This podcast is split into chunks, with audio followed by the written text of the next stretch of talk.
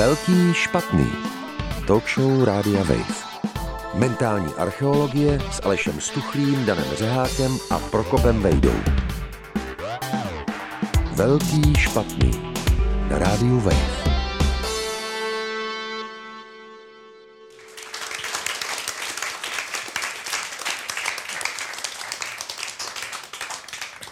Dobrý večer, vítejte na talk show Rádia Wave, vítejte v divadle Archa, vítejte na akci, kterou zaštiťujeme my tři. Moje jméno je Aleš Stuchlý, moje aktuální teplota je 38,6 a můj hlasový výkon zhruba na 15 až 20%. Po mé pravé ruce těleso jménem Daniel Řehák.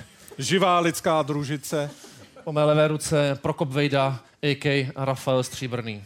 Vítejte na první historické show o historii. Lehce se otřeme o významná výročí končící číslovkou 8. To bude náš úkol celý tento rok, a že jich Československo a Česká republika měli docela mnoho. A abych představil hosty, kteří za chvíli přijdou, kteří vás čekají. Jana Smiggels Kavková, Kateřina Falk a Kryštof Hadek. Ještě nejdou. Nicméně nejen slovem a plkáním bude naplněná tahle talk show, taky tady máme nějakou muziku. O hudbu se dneska postará můj oblíbený producent a beatový alchymista a tvůrce a milovník vesmírných mandal Ondra Mikula, a.k.a. 8kid. Ten bude dělat všechno proto, aby ten název té talk show nebyl tak úplně symptomatický, velký špatný. Dneska spolu budeme slavit hned dvě veliká výročí. Za prvé Mezinárodní den žen a za druhé výročí letu prvního Čecha, respektive Čechoslováka do vesmíru, Vladimíra Remka. A dnešní talk show v divadle Archa se odehrává pomyslně v pondělí 5. března, tedy přesně mezi těmito dvěma zmíněnými daty. Na 5. březen tak připadá společná oslava jak pracujících žen, tak létajících Čechoslováků.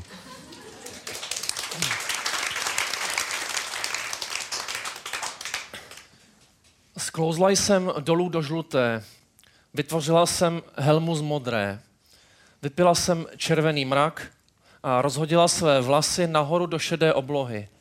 Vysouložila jsem její oranžovou trhlinu a oblékla si zelený župan. Posadila jsem se do černé lodi, a teprve teď mohu zamířit k široce otevřenému chřtánu tvého vlka. Dámy a pánové, náš první host Jana Smiggels Kavková.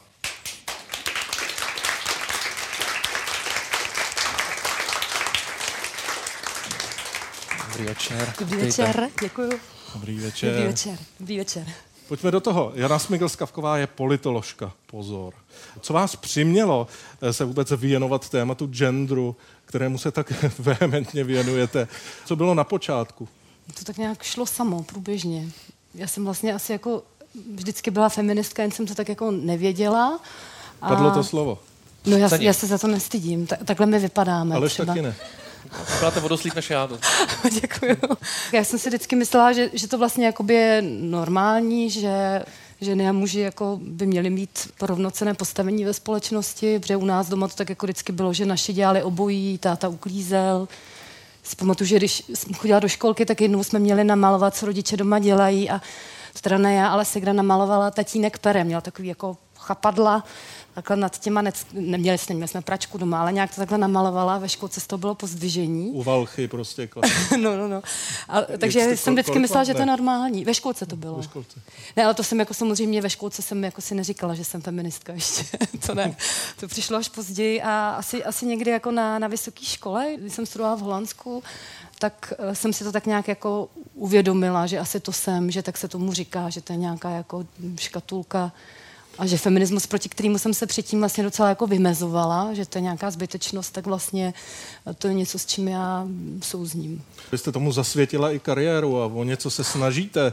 Prostě, a vychází to vůbec? No tak to je takový jako běh na hodně dlouhou trať, takže zatím já mám pocit, že to vždycky je tak jako jeden krok dopředu a dva kroky zpátky, aspoň v té české společnosti. Takhle Aleš běžně chodí. Prostě je to něco, co se mění pomalu a zdlouhavě a je to proto, že u nás si myslím, že naše společnost je vlastně docela dost konzervativní, co se týká nějakých tradičních ženských a mužských rolí, i když si to o sobě vůbec nemyslíme. Češi si o sobě myslí, že jsou hrozně liberální a tak. A v některých otázkách jsou, já nevím, eutanázie nebo i práva gejů, ale dejme tomu, to má docela podporu, ale jakmile by někdo přišel s tím, že by třeba se o děti měly starat nějak víc rovnocenně otcové i matky a ty práce v domácnosti se na nich taky jako podílet a ne jako, že manžel mi pomáhá, ale jako, že to je naše domácnost, ne moje, že jo. Tak to se lidem už tolik jako nelíbí a jsou na to vlastně i průzkumy sociologický, že česká společnost v tomhle ohledu je hodně konzervativní. To věřím, no, já jsem její součástí. Chceš mu pochopitelně se zeptají na něco. Mě by docela zajímal ten přerod právě, ten moment taky toho popření ty věci, nebo vymezení se vůči tomu dokonce, se to přerodilo do toho přijetí. Já ani nevím, to šlo tak postupně, no. A určitě ten pobyt v tom Holandsku k tomu přispěl, kdy na rozdíl od českého kontextu, kde ten feminismus je hodně vysmívaný, je to fakt jako to F-word, jak se anglicky říká, spíš jako taková nadávka. Doteďka jsem si myslel, že to je něco jiného. No. Tak tam to tak nebylo a tak nějak mi vlastně došlo, že proti tomu nic nemám, naopak, že s tím souzním. A nevím, jako neřeknu vám přesný moment. Jako... Já docela dost souzním, čím dál víc souzním s tím punkovým hárem, který jste jako tak hezky připravila. Já jsem se pro vás, jo. K čemu se to vlastně váže? Tuším, že tam šlo nějaké organizování punkových koncertů a vůbec jako punková hudba má pro vás nějaký jako větší význam, nebo váže se k těm tématům feminismu? No to asi úplně ne. Myslím, že ten punk a feminismus, ale jo, jsou taky jakoby feministický punkový kapely a jsou spíš jako výjimka. Nemyslím si, že by třeba česká punková scéna byla nějak jako emancipovaná nebo tak, to si nemyslím. Ne, ty vlastně s tím feminismem nijak nesouvisejí, ty byly ještě předtím. A budou dlouho potom, doufám. Jo, už od nějakých mých 16 let, takže to ani nebudu říkat, to už je strašně, strašně dlouho. A mně se prostě líbily červený vlasy, tak mám červený vlasy a s tím feminismem to žádnou souvislost nemá. Já mám někdy pocit, že nějaká levicovost, skvoterství nějak souvisí s bojem za rovné příležitosti. Je to podle vás nevyhnutelné? Je to tam politicky? A nebo je to jako širočirá náhoda? Ne, tak to máte pravdu, že k tomu to patří a že nějaká snaha o sociálně spravedlivější společnost, tak tam člověk potom logicky dojde i k tomu, že by měla být i spravedlivost nebo rovnost mezi muži a ženami, tak tam to vidím jako logickou součást toho myšlenkového proudu, i když u nás to tak možná ještě zatím úplně není, ale ta levice vždycky měla blíž k feminismu, je to tak. Každopádně teď, když už jsme zabrousili do politiky jako takové, vy se vlastně hodně chcete zasadit o to, aby poměr žen a mužů v politice byl jiný, k tomu se ještě dostaneme, ale chci se zeptat na to, v čem to mají ženy těžší? Jestli je to jenom odpor nás mužů, jako je Aleš třeba, nebo já. Často je takový spíš podvědomý, než vědomý odpor. Těch překážek je celá řada. Prostě ta politika tradičně byl mužský svět a tak ta pravidla hry, když to tak řeknu, tak jak byla nastavena, spíš vyhovují mužům. U nás ženy získaly volební právo před necelými 100 lety. Poprvé volili roku 1920, takže to není ještě ani 100 let. U nás za to ani nemuseli až tak moc bojovat, jako v jiných zemích, kde to získání volebního práva, ty sufražetky tehdy opravdu museli organizovat i hodně radikální akce, aby nakonec se to právo vybojovali. A z těch 100 let sice je docela dlouhá doba, ale pořád v mnohých společnostech ta veřejná sféra a politika jsou brány víc jako oblast přináležící mužům, zatímco ženy mají být, že jo, doma, v té soukromé sféře starat se o děti, uklízet. To je jedna z těch rovin, proč pořád prostě političky jsou brány někdy jako taková zvláštnost a vždycky, když v čele nějaké země stojí žena, tak se to, že hrozně řeší. U nás třeba bylo vidět teď nedávno, když měla šanci v čele TOP 09 být žena, tak řekla, že plánuje rodinu a tím pádem do toho nejde. Jo, takže to by muž samozřejmě neřešil, že jo, já jako chystám se mít děti, tak já nebudu předseda TOPky. Takže je tam i spousta těch jakoby praktických problémů, že opravdu se to nedá stíhat, když prostě máte tu politiku, k tomu ale musíte obstarat domácnost. Řada poslankyň, se kterými jsme třeba dělali rozhovory, říkali, že o víkendu prostě přijedou z té Prahy a teď musí uklidit, navařit a pak zase jedou zpátky do Prahy. Proč ty nepereš a nevaříš? Málo, to je pravda, málo. Budu se snažit víc ještě. Já jsem vaříval a peru. Na tobě je vidět, že jsi vaříval. Já už jsem dovařil. Je to malinko poznat. Každopádně si pro tuhle chvíli rozhodně dovařil. Já si myslím, že je čas předělit si to anketou na téma právě ženy v politice. Tak poprosím, pojďme na to. Je podle vás v české politice dostatek žen? Určitě ne. Ne. No asi ne, jich moc neznám. Myslím si, že ne, ale nemyslím si, že by to měla být zásadně chyba toho, že by někdo proti tomu brojil. No, nejspíš ne. Si ne, no. Může jich být dost, ale ne vysoce postavených. To já to vůbec nesleduji, ale mi se zdá, že jich je dost, podle mě. Kolik znáte českých političek? Jako první, která se mi vybaví, je paní Krnáčová. A to asi jako by v tom negativním světle, no. Ale ty další? Vlastně ani ne. Ty kráťo, tak 3? Možná ani to ne. Ministryně obrany, jak se jmenuje. No vidíš, tak ani jednu. Byl byste pro zavedení kvót na zastoupení žen v české politice? A přiznám se, že na tohle mám dost informací. Netuším. Jo. Asi jo. Ne, protože si myslím, že zkrátka kvóty na všechno jsou špatně. Jediné, čo neviem to posúdiť, fakt týchto vecí ja nie som vôbec ako nejaký vzdelaný alebo odborník, či sú dobré alebo nie sú schopné, to fakt neviem posúdiť. Ja sa do toho nejako moc nestaram, ale viem, že existujú v iných štátoch političky, ktoré sú na výbornej úrovni, takže zrejme by som si bol za to. A nejsem si jistý, jestli ty kvóty nebudou jako moc jako fašistický, no. No to trochu vypadá, že toho slovenského kolegu jsme si připravili, nebo že to nějaký profesionální herec, nic takového, jo, to dementovat. Ale to, co tam padlo obecně, spíše nějaká jako neinformovanost o tom záměru, nebo nějaká obava z něj. Nebudou kvóty fašistický? No já jsem vždycky myslela, že spíš jako marxistický. Ještě nám říkají. No. Co vlastně to znamená kvóty? Jak by to mělo fungovat? Co to je? Protože vlastně já o tom těch informací mám taky málo. Typ kvót, který já prosazuju, nebo nevím, osobně? Ano, osobně už dvakrát se nám podařilo, že vznikl i návrh úpravy volebního zákona, který by ty kvóty zaváděl, tak ten počítal s tím, že na kandidátních listinách by byl stanovený určitý poměr žen a mužů. Protože teď v současnosti je to tak, že tam převažují muži a hlavně na těch volitelných místech převažují muži. Třeba v těch posledních volbách do parlamentu ženy nejčastěji kandidovaly z 21. místa, což jako v žádné straně, v žádném kraji není volitelná pozice. Takže ty kvóty mají sloužit k tomu, aby se vyrovnal ten poměr na kandidátních listinách a potom samozřejmě, jak to dopadne, už záleží na voličích a na voličkách, jak budou volit, komu dají preferenční hlasy, můžou kroužkovat, přesně tak. Každopádně tam vzniká ta slavná obava, že najednou to, co má rozhodovat o tom zastoupení, je pohlaví, spíš než nějaká osobní schopnost. No, my to slýcháme hrozně často, ta obava z poklesu kvality, když by se zavedly kvóty. Vždycky říkám, se podívejte, jak vypadá ta naše politika. A já bych se fakt z poklesu kvality neobávala. A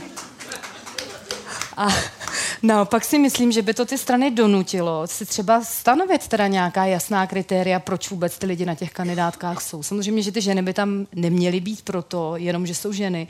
Tak jako tam dneska často ty muži jsou jenom proto, že jsou muži, to je pravda. No, anebo proto, že prostě znají ty správní lidi v té straně. Ženy na hrad. Ženy na Hradě, myslím, velice pěkný jako ukončení tohletoho jako segmentu. My jsme říkali, že tohleto naše pásmo je takový vlastně lehce poetický, bizarní, až retardační. Já si myslím, že právě na to nějaký takový jako lehce retardovaný moment, právě teď čas. My si prostě s Danem chceme připomenout, jak spolu jezdíme na výlety. Každopádně tato okénko, tato podrubrika se jmenuje, jsem si ho nazval Sběr nevydané poezie na Jesenicku. My s Danem obrok vyrážíme do Jeseníku, aby jsme se tam trošku poměli, abychom pohovořili o zásadních tématech, o některých, o kterých byla i dneska řeč.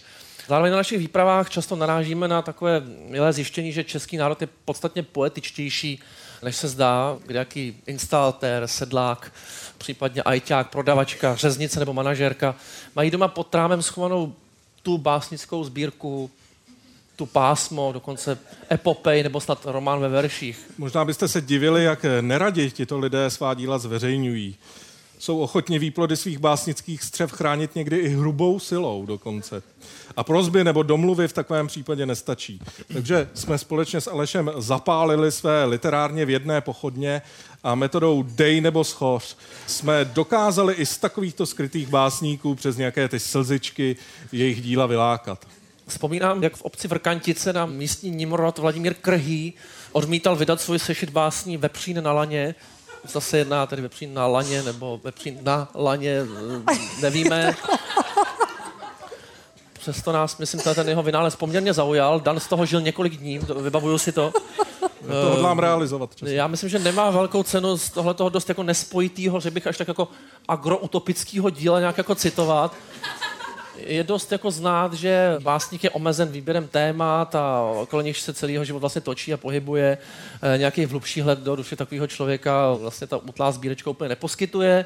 Výjimkou snad až takový jako řekněme, fetišisticky popisné pasáže o strangulaci ovcí, jakousi gumičkovou metodou.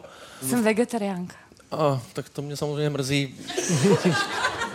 Ale dojde na to. Jo. Nebojte se.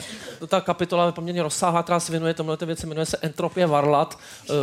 Bylo to dost silný. V tom podzimě zasněným jako usychání a posléze toho jako až opadávání toho pohlavního orgánu, který v té básnické sbírce jako cítit, lze vysledovat, myslím, takovou jako trefnou paralelu s moderní, velmi samozřejmě uspěchanou dobou, která člověka, jak je vidět i na nás, vlastně dost deformuje. A nebál bych se říct s pohledem na Janu Smiggels Kavkovou až jako systémově mrzačí. Já to podepisuju. Symbolickou gumičku na šourek společnosti nasazuje i anonymní autor ze sousední obce Skorošice, jestli to tam znáte. Až opovržlivě hledí na modernitu městské civilizace v revoltující sbírce nazvané pohrdavě Záchody byly unisex. Pravým opakem této záštěplné štěkavosti vůči novým pořádkům a úpadku tradičních hodnot je přírodu opěvující kniha Rádoby krásných od Znělec k snídani. Ta se mi líbila. Že autor, který se nám i po důkladném popálení zdráhal sdělit své jméno a nadále vystupoval pod smyšleným pseudonymem Miloš, přeci jen trpí jakousi osobní frustrací, se ukázalo po odhalení jeho prvotiny v posteli vždycky strašilo. Evidentně nejen v posteli. O čem svědčí i jeho manifest Všichni na balkon, budou se rodit Číňani.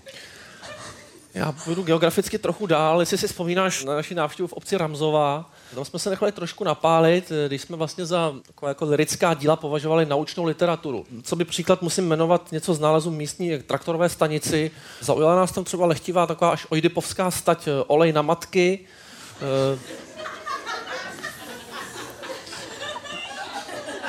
Zároveň tam byla svazek takové až řekněme oddechové četby o úlevné cestě časem, to se jmenovalo Reverzní ventil.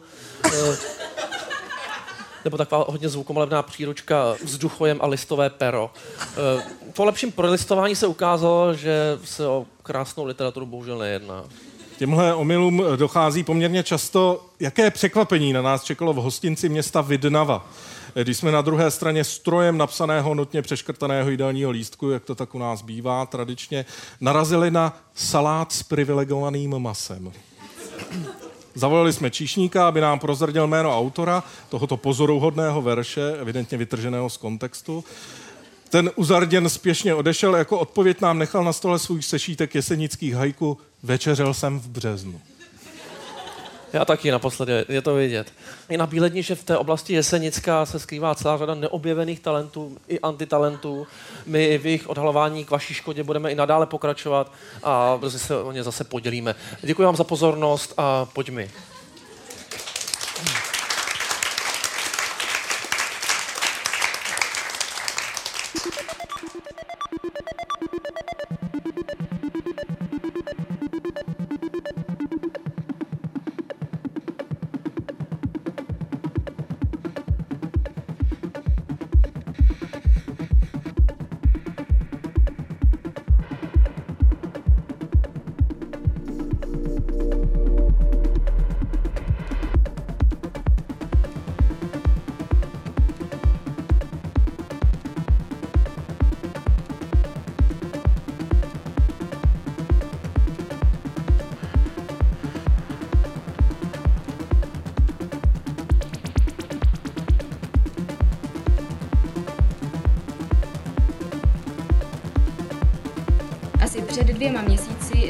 Poslali dárek a chtěla bych vědět, jestli drhané sluníčko z provázku došlo a... No, zpívali, lidé se vyznávají v dopisech vlastně z lásky k sovětským lidem, k Sovětskému svazu, který vlastně nám tento let umožnil. Zpívali kozmonauti vo vesmíre. No, zpívali...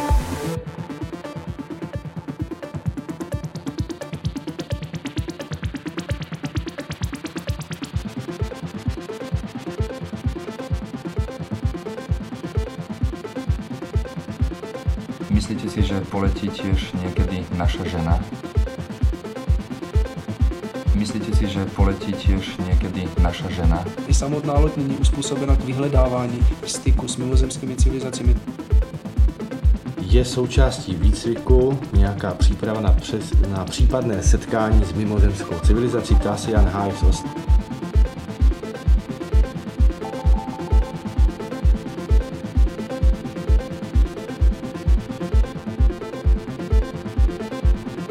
No, zpívali.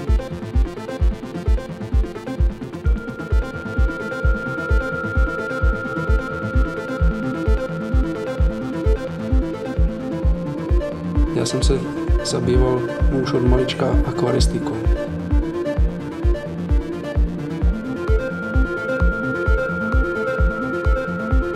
Jsem optimista a věřím, že ty mimozemské civilizace existují.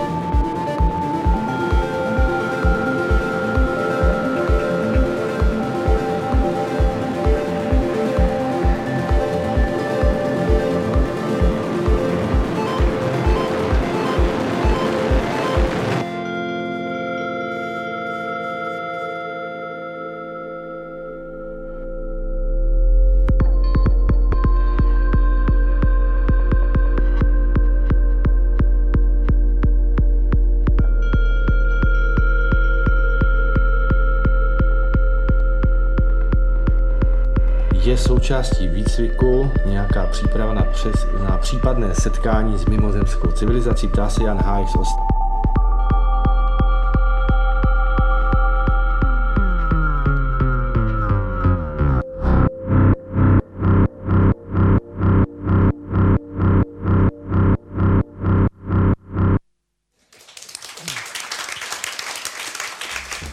Velký špat. Talk show Rádia Wave. Příjemný. Já jsem byl upozorněn hlasem z publika, že když sedím, tak bych si měl rozepnout sako, což jsem učinil během písně, ale teď si ho teda musím zase pracně zapínat. Mě to odpuste, děkuji. A samozřejmě cením tyto poznámky, pište dál, dávejte mi průběžně vědět, jak se vám to líbí a především nelíbí. Ožralý doktor prý nablil při operaci mozku fazolový salát do otevřené lebky pacienta. Dej si pozor, sahám na tebe chlupatou rukavicí, na místě, kde se nedovoláš, v lese temnějším než černá díra. Vycházím z půjčovny hostů poblíž souhvězdí Hlavonožce, jednoho jsem jim zrovna vrátil, protože příliš hlasitě mluvil o počasí, jako nějaký pštros nebo co, a já takového ježka nepotřebuji. Vycházím právě z půjčovny buřtů, odněkud je slyšet maďarské zvuky, nejradši bych vás všechny pokousal. Dámy a pánové, náš další host, Kateřina Falk.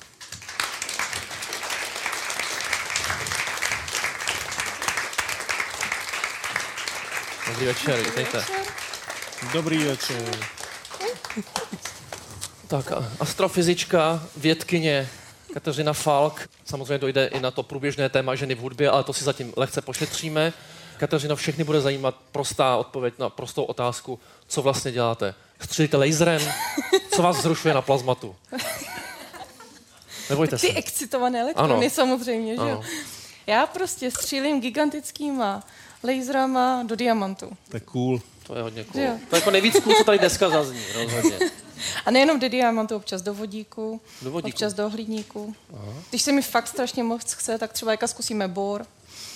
Střelbu do boru. Já doufám, že na Jesenicku najdeme podobnou sbírku. Nepochybně. A tam se nikomu moc do toho nechce právě. Tam se toho trošku obávají. Jaký řešíme problémy? Ten bor je takový prášek a hrozně to reaguje, tak nevím, jak to stlačit do toho, aby jsme do toho mohli střelit. Problémy s borem, to já znám. Určitě. Když říkáte hodně velký lasery, co si pod tím představíme? Tak takový můj oblíbený laser je velký jako fotbalový stadion. Ne ten paprsek. No paprsek je asi metrový, než ho fokusujeme do několika mikronů. Dane, ty jako milovník hvězdných válek, co to s tebou dělá? Já jsem v podstatě na pokraji extáze. Ale je zajímavé na tom to, že vlastně nepotřebujeme žádnou speciální elektrárnu nebo nic, ne? Jelikož té energie je pořád docela málo. Ta elektrárna nemusí vytvářet spoustu energie, musíme to akorát stlačit, takže my používáme jiné systémy právě na stlačení té energie do velmi krátkého časového úseku. Já když doma stavím petajoulovej laser, tak to je hrozný účet potom. Já jsem myslel, že... No, to na Flóře bývá divoký, ty večery u tebe. Každopádně říkáte své nové práci. Asi není tajemstvím, že jste vlastně odešla v posledních týdnech, nebo odejdete v příštích týdnech, když tak mě opravte, do Německa, do Drážďan. Řekněte nám něco k tomu přechodu z českého do německého prostředí. No, já jsem nedávno vyhrála hodně velký grant na založení vlastního výzkumu, tedy vlastní skupiny od Helmholtzu. No a... Co to pak střílí? Co pak střílí, on jako za 2 miliony euro, které si může prostřílet. Prostřílet 2 miliony euro. To bych taky chtěl někdo. Podmínky v české vědě jsou trošku složitější, takže takhle velké granty tady vlastně nejsou. A celkově je to složitější se prosadit především pro ženu. Ale tato věc se prostě naskytla. Chtěla jsem dělat svůj vlastní výzkum, nikdy jsem nešla po nějaké prestiži nebo tak, ale tohle se byl prostě jediný způsob, jak k něčemu takovému se dosáhnout. Měla jsem nějaký nápad, tak jsem podala tenhle grant a k mému vlastnímu překvapení to vyšlo. Takže teď jsme se stěhovali do Drážďan. Poslední týden jsem stavěla vlastníma rukama kuchyň. Laserovou kuchyň? No, já jsem si říkala, že jsem to začala přirovnat k těm laserovým experimentům, když jsem seděla s tím hasákem a šroubovala ten dres. To je taková primitivnější verze laserového experimentu. No? Pro mě každopádně. Ale já se vás zeptám, proč je složitější v Čechách pro ženu se prosadit ve vědě? No tak to je tak trošku jak s tou politikou. Oni nás tady moc nečekají a na tom západě jsou přece jenom nějaké ty desítky let dopředu ve vnímání. Je to i s těma dlouhýma mateřskýma. Já jsem měla dceru ve Spojených státech, kde mateřská není. Vlastně jsme také i naplánovali, protože když měla být 3 roky někde na mateřské, tak se ho dověděli, protože samozřejmě nikdy nevracím. To, jako to už ujeli všechny vlaky a všechny rychlíky, už i ty lokálky a nádraží prázdné, tam pavučiny a já... To je bez laserový. Plně bez laserový. Vybavuju si to. No, takže plazma. To je jeden z velkých problémů, takže i když tam přijdu já se svými podmínkami, tak na mě občas hleděli trošku divně, co to tady ta Falk vlastně chce. Přišel si tady s Oxfordem a... Ne, samozřejmě nebylo to vždycky úplně... to taky neznamená nic. No právě, že spíš často i negativní věci. Jako, no. Ale záleží, s kým se bavíte. Jako, ne, že by to bylo úplně jako nepříjemné, ale prostě to očekávání je vždycky menší, ty systémy nejsou na to nastavené a už jsem, no, je to složitější. Z čeho myslíte, že pramení tohle očekávání? Já nějak nevěřím tomu, že by vám žádný vědec nepřál, nebo že by všichni byli nepřátelští a okamžitě vás podceňovali, nebo skutečně to tak je? To je v tom podvědomí, to tady už zaznělo. No, ne, že by nepřáli aktivně, ale prostě to očekávání je i na té podvědomé úrovni jiné. Bohužel už jsem viděla případy, kdy najednou žena otěhotněla někde na matfizu a sebrali povýšení. Protože už se očekávalo, že ho prostě 5 let nikdo neuvidí, takže... Takže za všechno můžou děti. To jsem chtěl slyšet právě dneska, už jsem spokojený. Tak. No, není to pravda, ale je to jeden z velkých faktorů, takže určitě bys to neměl ignorovat, ale už není to jenom o těch dětech. Často se mi stávalo, že jsem v meetingu, což se mi nikdy nestalo v Americe. Ani mě nikoho nenapadlo mi říct, že teď si moc mluvila. A opravdu v českém prostředí se mi stalo, že mi někdo řekl, no a teď si v tom meetingu jako opravdu moc se prosazovala. A přitom, když se toho zaznělo 2krát, tak jsem se začala jako tajně také na mobilu stopovat, kolik mluvím já minut a kolik mluví kolega. To mi dělá Aleš. A spočítala jsem si, že jsem asi na 30% toho, co mluvil on. Ale mě stejně po tom samém mítinku zase znova řekli, že jsem se moc prosazovala. Že se ten hlasový fond, nebo já nevím, přesně úplně. K tomu hlasovému fondu, já si myslím, že bychom to měli předělit dalším z našich jako tematických okýnek. Pozveme Prokopa. Zácná chvíle přichází Rafael Stříbrný a jeho další nudný referát, tentokrát na téma ženy v metalové hudbě a s patřičnou pointou, doufejme. Doufejme. Já poprosím opět o prezentaci, tentokrát jsem rád, že tam nic netíká. Vy za to až tak rádi pravděpodobně nebudete, protože se to poněkud protáhne. Nicméně, v rámci dnešního dílu této pravidelně hudebně publicistické rubriky o jejíž zvukovou grafiku teď poprosím 8kida. Něžné pohlaví v tvrdé muzice. Ty znělky jsou strašné. Se zaměříme zejména na londýnskou scénu 90. a 0. let. Já se omlouvám, já jsem jakoby tu znělku nechal pustit ve prostřed věty. Tak jsem to musel doříct. Pro pochopení kontextu toho, o čem právě budu mluvit, je potřeba pochopit, že právě londýnské hudební kluby byly odjakživá kolébkou ženského heavy metalu. První známá čistě ženská metalová kapela Girlschool tam vznikla už v roce 1978, tedy vlastně nemoc dlouho po vzniku žánru heavy metal jako takového. Nedlouho poté, už počátkem 80. let, se německé zpěvačce Sabině Classen podařilo redefinovat roli žen v tvrdé hudbě, když jako vůbec první dáma začala do mikrofonu graulovat, tedy využívat techniku hrdelního zpěvu. Poprosím o první ilustrativní ukázku.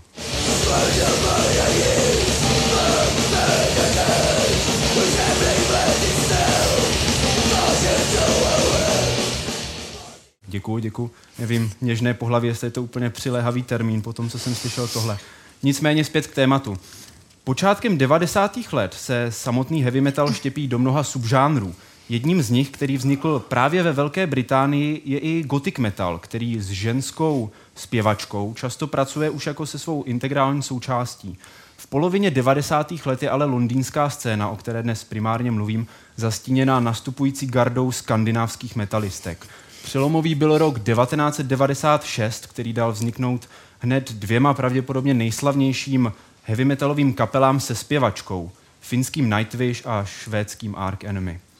O úpadku významu kolébky ženského heavy metalu v polovině 90. let nejlépe svědčí fakt, že jediná úspěšná kapela, která tou dobou v Londýně vznikla, nevznikla v Londýně, ve Velké Británii, ale v 300-tisícovém městě London ve státě Quebec v Kanadě. Jedná se konkrétně o kapelu Kittie. První polovina 0. let by se dala označit za éru imigrantské nadvlády nad londýnským ženským metalem, neboť všechny významnější kapely tohoto žánru, vzniklé ve zmiňovaném období, se stávají převážně z imigrantů, respektive imigrantek. Ať už je to kapela Anctoria s britskou zpěvačkou a švédským zbytkem, a nebo kapela Tumíra, sformovaná z maďarských migrantů. Pravděpodobně nejlepší náhled do autentického prostředí žen v londýnském metalu té doby nám ale poskytne studie kapely Contratempus, vzniklé v roce 2005.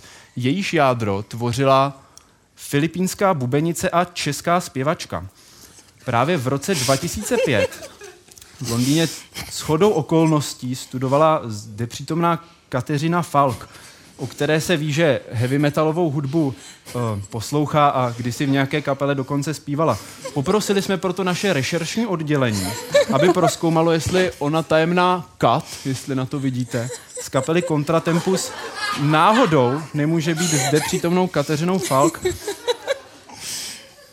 Sám jsem tomu úplně nevěřil, ale může. Poprosím o ukázku.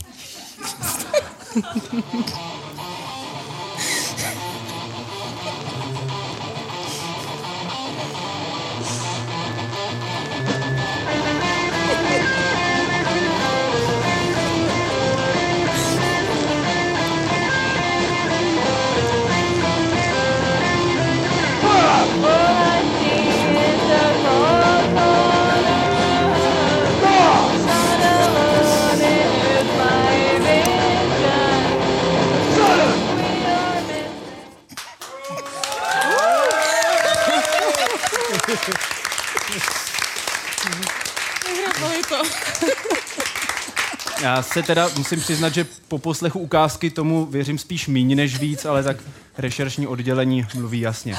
Nicméně nejen, že paní Falk v kapele Contratempus údajně skutečně působila, ale po jejím rozpadu se dokonce údajně dala na sólovou dráhu. Své občanské jméno Kateřina Falk, podle našeho rešeršního oddělení, zkrátila do heavy metalového akronymu KataFalk. Bohužel, interpretů se jménem KataFalk je ve světě heavy metalu vícero a nám se nepodařilo vypátrat, za kterým z nich stojí náš dnešní host. Nezodpovězenou otázkou na závěr dnešní rubriky Něžné pohlaví v tvrdé muzice tak zůstává, jestli je Kateřina Falk členkou death metalové bandy z Nizozemska, avantgardně metalového projektu z Maďarska anebo zpěvačkou turecké doom metalové kapely. Děkuji za pozornost. Tak jak to je? Já si myslím, že to je poměrně jasný, že to turectví z toho se vycítit. Jak se vám to poslouchalo? To bylo pěkný docela, ne? No, nevím. V roce 2018. Kdy to tak bylo, tahle ukázka? Tohle musel být tak rok 2006. Takže 12 let zpátky. Filipínská bubenice, tam docházelo k nějakým jako specifickým záležitostem. Ona hrála na ten nástroj hodně jako originálním způsobem. No my jsme tehdy hrozně dlouho hledali bubeníka.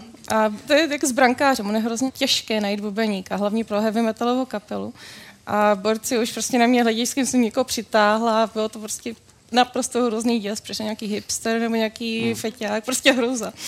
No a najednou přijde jedna taková strašně malinká, to ona je asi takhle vysoká, Filipínka s obrovskýma platformama, v gotickém oblečení obarvená na... Ta vysoká na... včetně platform. Já to úplně vidím.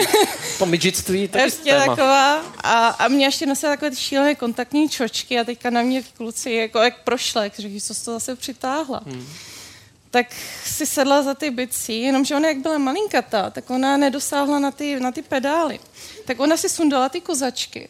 Šla na ně bosky, tak se taky tak upravila a stoupla si a ona normálně na nich utíkala takhle strašně rychle a udělala double bass pedal nejrychlejší, který jsme viděli.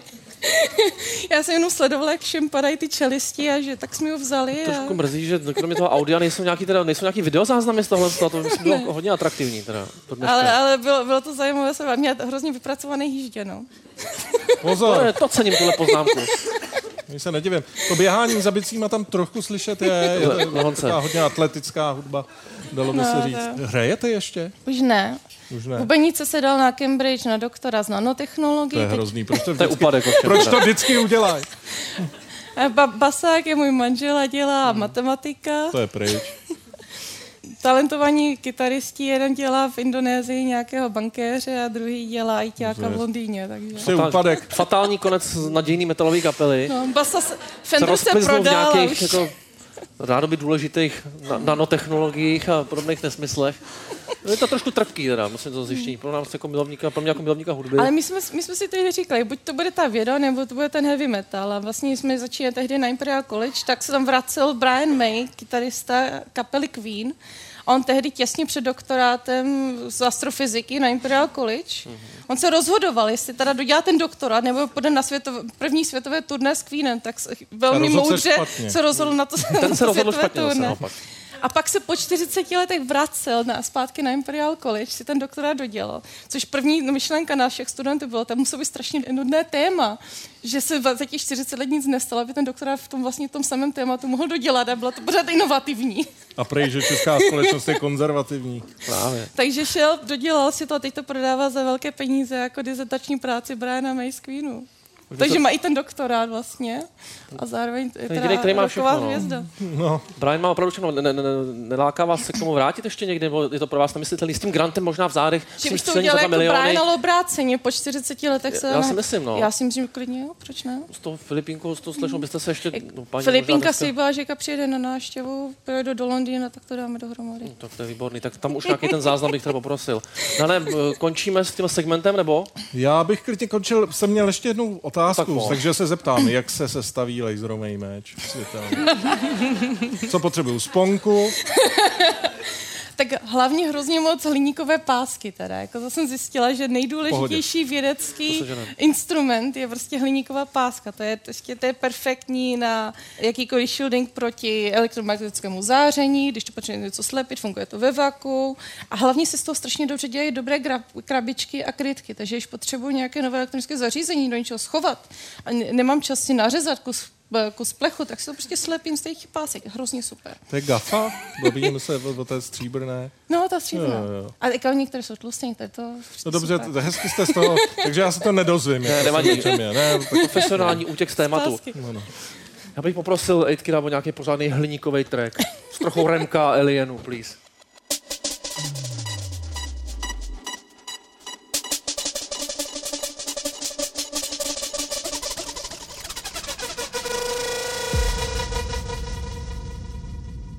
Prvý československý letec kozmonaut Vladimír Remek.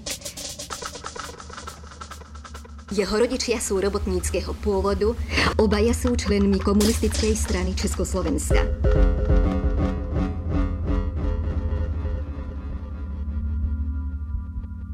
Či sa rozmnožia rady kozmonautov a kedy budete mať malého kozmonauta? Já doufám, že to bude v téhle 5letce, protože člověk musí žít plným životem.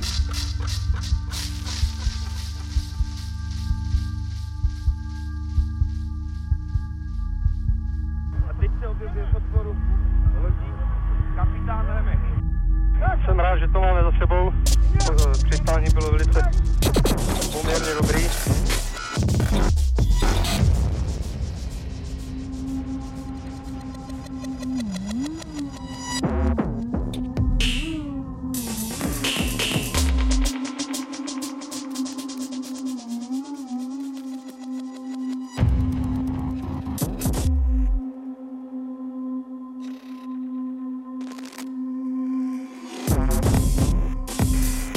Lidé se vyznávají dopisy vlastně z lásky i k sovětským lidem, k sovětskému svazu, který vlastně nám tento let umožnil.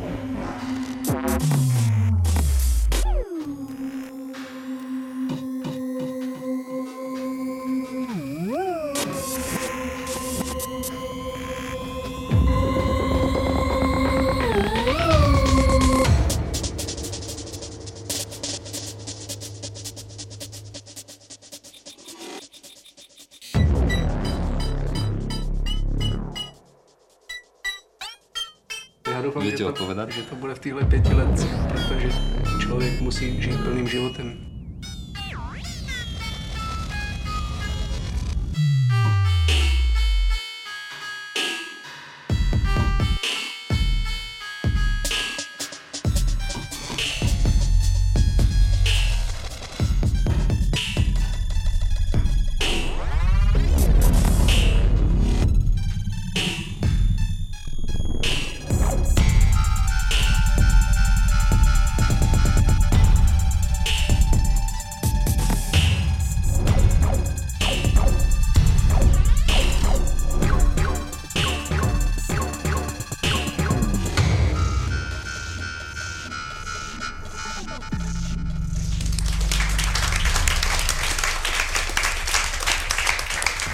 Velký špatel. Talk show Rádia Wave. Lampy se proměnily v řídké placky. Vcházím dovnitř a pozoruji žáby. Pod napilým knihovnám nenaléváme. Takně jsem byl upozorněn na tuto skutečnost. Senilní půlitry se válejí v prostěradlech a vysmívají se zhrbené postely. Zaslechl jsem prázdno. Otočil jsem se a skutečně před síni dýchal idiot. Dámy a pánové, náš poslední host, Kryštof Hadek.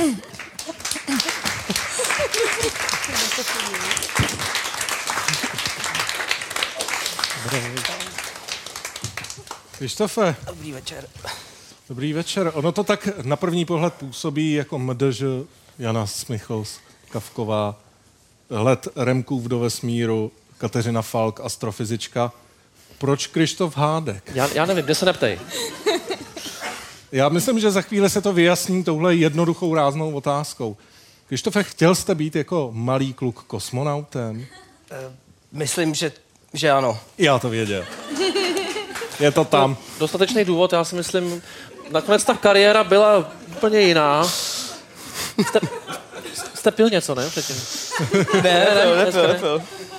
Dneska ne. Dobře. Tak. Já se vracím na natáčení, já nemůžu. Já jsem si to myslel.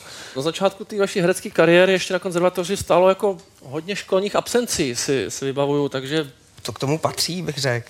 A taky jsem už v té době začal pracovat a dostatečně jsem si nevyběhal povolení v té škole, takže už to bylo vedený vlastně jako absence. No. Absence, takže taková jako, až jako vlastně nevyběhanost jistá v tom věku. No ale my víme, že tím ty studia neskončily.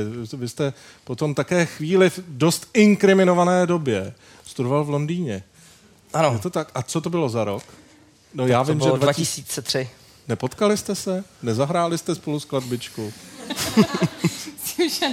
Ne. Kryštofe, nějaký žádný zájem o heavy metal nebo ty tvrdší žánry, kdybyste se měl vyjádřit k tomu jako hudebnímu vkusu? Mě to nějak jako nic neříká, jako já v tom nenacházím žádný uspokojení. Co tady takže... dělá ten člověk dneska? Já mám... V pohodě. Přejdeme k tématům vážnějším, to je taková moje specialita. Když se bavíme o rovných příležitostech, ve vědě to nevypadá nic moc, v politice taky ne. Ale hereček je přeci spousta. Jak to vypadá ve vašem oboru? Mají to také těžší než vy jako herec? Mají to těžší, protože samozřejmě jinak stárnou A... To je pravda. To je hodně šovinistická poznámka, ale to... To je jako dobrý úvod. To nám potom vysvětlí s tím sárnutím. Tak určitě je to taky ovlivněný tím mateřstvím a všema zase ty děti další. A samozřejmě větší možná konkurence taky mezi nimi. Jako muž máte pocit nějakého jako vnitřního ohrožení, ať už profesního nebo osobního, ze strany, myslím, té sílící ženské emancipace, řekněme? Trochu jo. Tak... Já to vidím právě. Myslím, že nebudu jediný, komu se stalo, že třeba, nevím, byl obtěžovaný ze strany vlastně opačného pohlaví. To je smutný. Když byl třeba cítit alkohol, měla různé návrhy. Tohle. To se děje? Tohle, že se děje. Já jsem se chtěl zeptat opačně. V Hollywoodu sílí čím dál tím víc mýtů, Harvey Weinstein, Woody Allen na tom teď není poslední dobou dobře. Skoro mě to mrzí. I vy jste svědkem na natáčení či mimo ně? Se do toho nějak nechci pouštět, mě to přijde jaký nafouknutý v celý tato. Já vidím, že Jana Smiggels Kavková se malinko došívá. Chcete k tomu něco říct? No jo, to je vlastně, že to je dobrá konfrontace. Je typický, že u nás ta mýtu kampaň vlastně vůbec nebyla, ale hrozně se proti ní všichni vymezujou. Stejně jako u nás nebyli uprchlíci, ale všichni jsou proti uprchlíkům. Mně to přijde úplně stejný.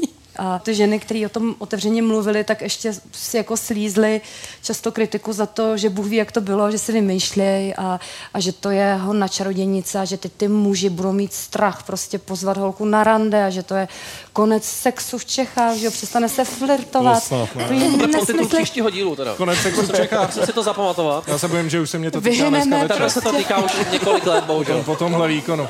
Ale neměli jsme to říkat. Ale líbí se mi to upřímnost, otevřenost. Kateřino, vidíte to podobně, tohleto téma, jakože, nebo kde se berete ten pocit, jakoby, že jsou ty věci nafouknutý, nebo nezřetelný, nebo přepálený?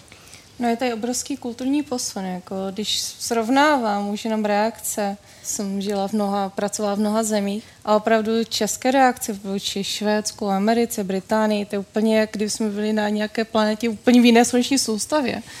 To prostě není ani ta samý planetární systém, když jsme u těch kosmonautů.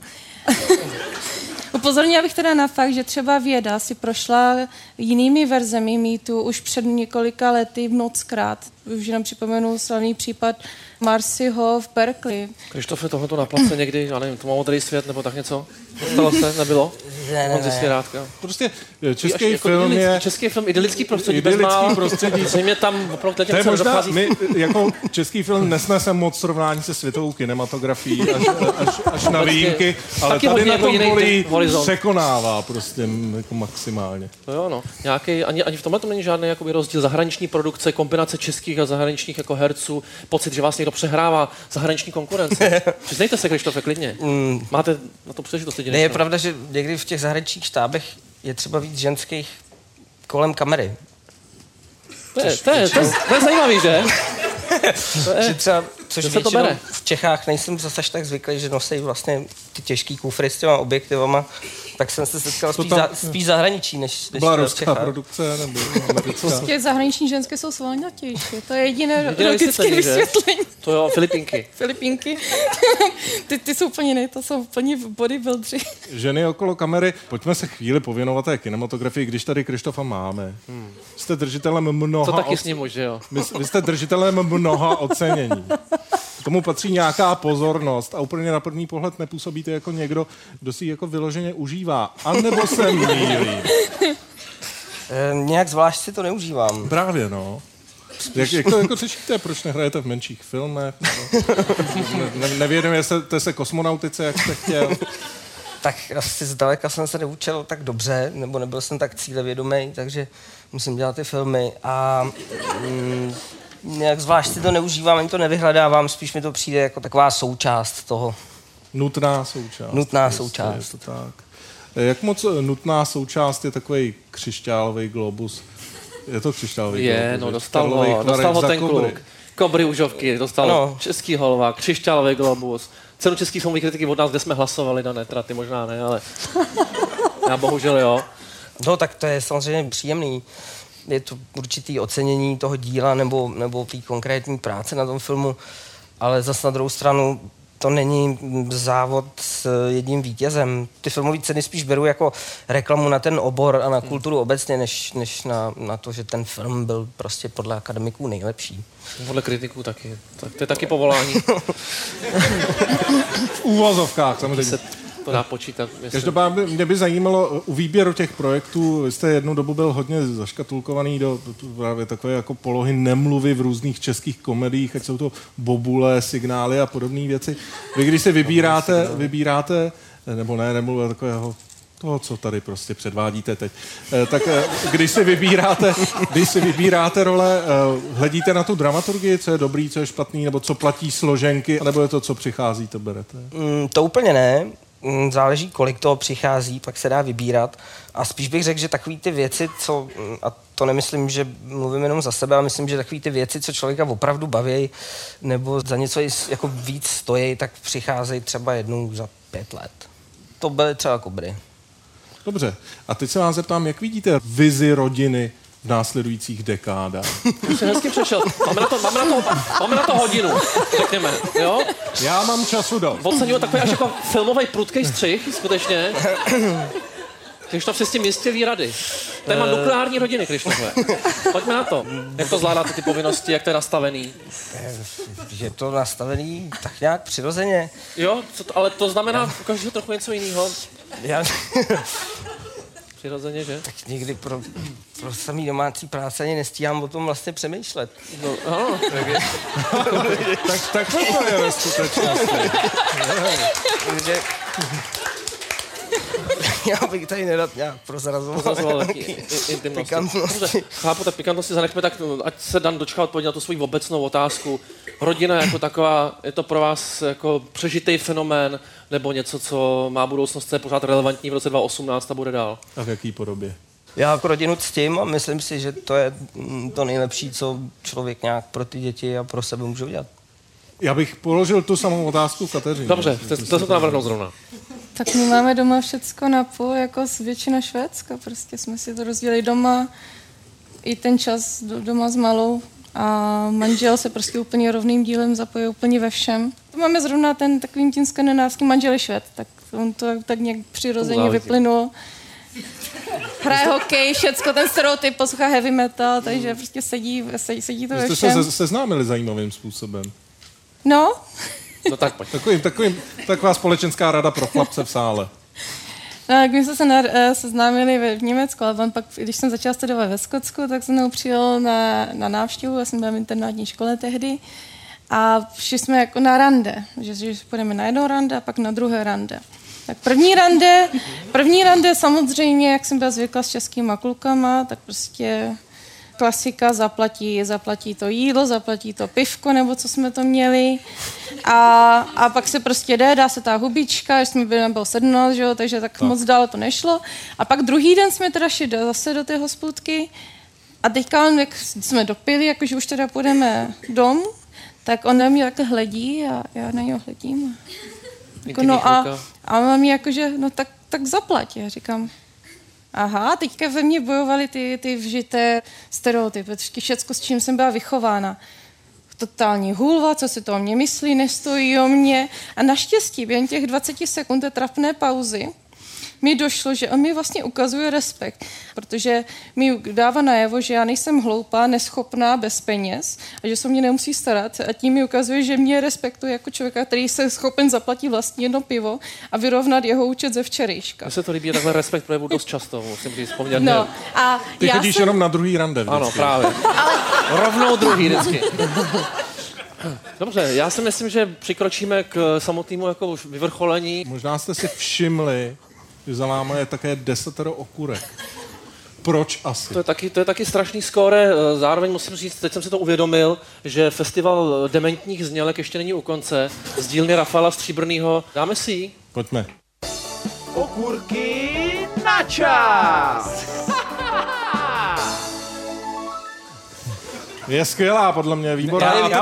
Já uznávám, tady už mi hudební inspirace trošičku docházela, ale nicméně... Co se bude dít, Prokope, prosím, stručný referát. Tak řešení je celou dobu samozřejmě na vašich očích, byť vám to možná ještě nesecvaklo. Samozřejmě nijak to nesouvisí s dnešními oslavami předčasnými Mezinárodního dne žen, Rozhodli jsme se v rámci pravidelného soutěžního okýnka na závěr našeho pořadu udělat takovou drobnou soutěž. Já s dovolením nebudu říkat její důvody a řeknu rovnou její pravidla.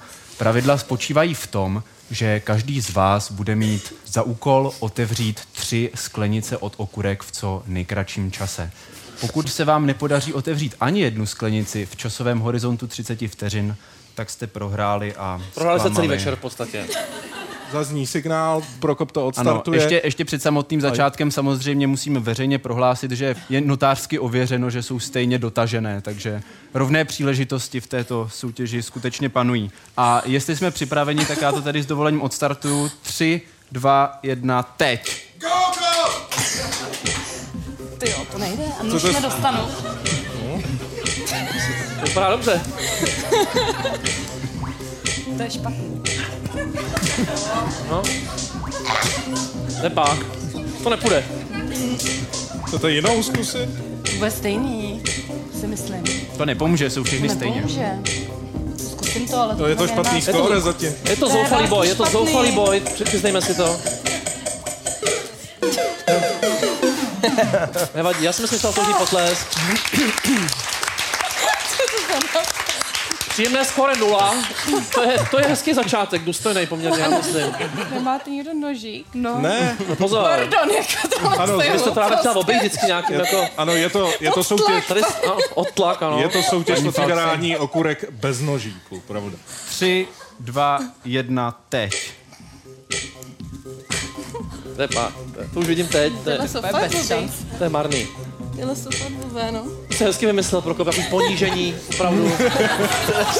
Těch ženských figur. Tak se ti povedlo, to je hodně to jako tu... To jsme v rámci těch oslav mezinárodního dne žen do toho ženského plemene. Ta manžel vždycky řekne, že použijeme nožík a já to pak otám. My nožík nemáme, no. Nic se ne... Nemáte. Nevzdávejte to. Tady bych to opravdu je úplně... Tohle je složitější, než postavit laser. Nejenže 0, ale ještě tam bylo jako ten moment, kdy se to jako vlastně vzdala, jo. To je vlastně ještě horší. Když stavím laser, tak používám ty pomůcky. Samozřejmě od muže neočekáváme v ničem lepší výkon než od žen, ale i tak doufáme v happy end, že aspoň někdo z vás zdolá aspoň jednou ze sklenek. Tak pojďme na to. Ano. 3, 2, 1, teď. Kryštof Hadek ve své životní roli. Dobrý užovky. No ne. Ne, jo. Co se podělil? To opravdu nejde. Ne, to nejde. Můžeš si stoupnout třeba. Stoupni si. Ne? To nejde. Zapři se nohama. Zubama. To opravdu nejde. Ještě poslední vteřiny využij to. Třeba to... Ne, ano, tak já děkuju.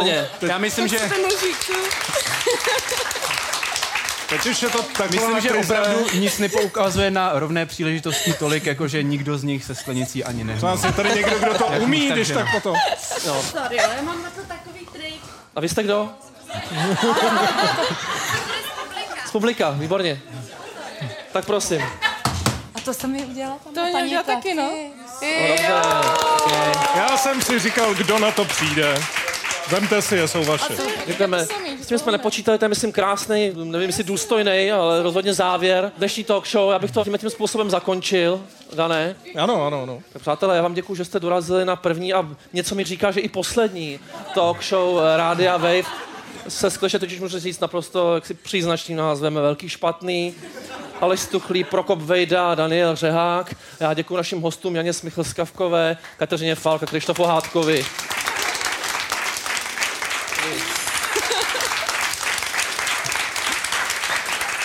Ano, a příště se uvidíme opět tady v divadle Archa 2. května. Možná. V lepším případě. A budeme se zabývat 95. výročí Českého rozhlasu, stejně jako výšlapem praotce Čecha nahoru Říp. Samá sexy témata, ano, dobová... Myslím, že příznačný název Velký špatný může zastřešovat celou sérii, tak přijměte naše pozvání. Ano, to bude jistě naprosto strhující. Já bych poprosil bytového alchymistu a mandalistu 8kida o závěrečný track a vám ještě jednou děkujeme za pozornost. Jana Smiggels Kavková, Kateřina Falk a Kryštof Hadek. Pojďme. Děkuji.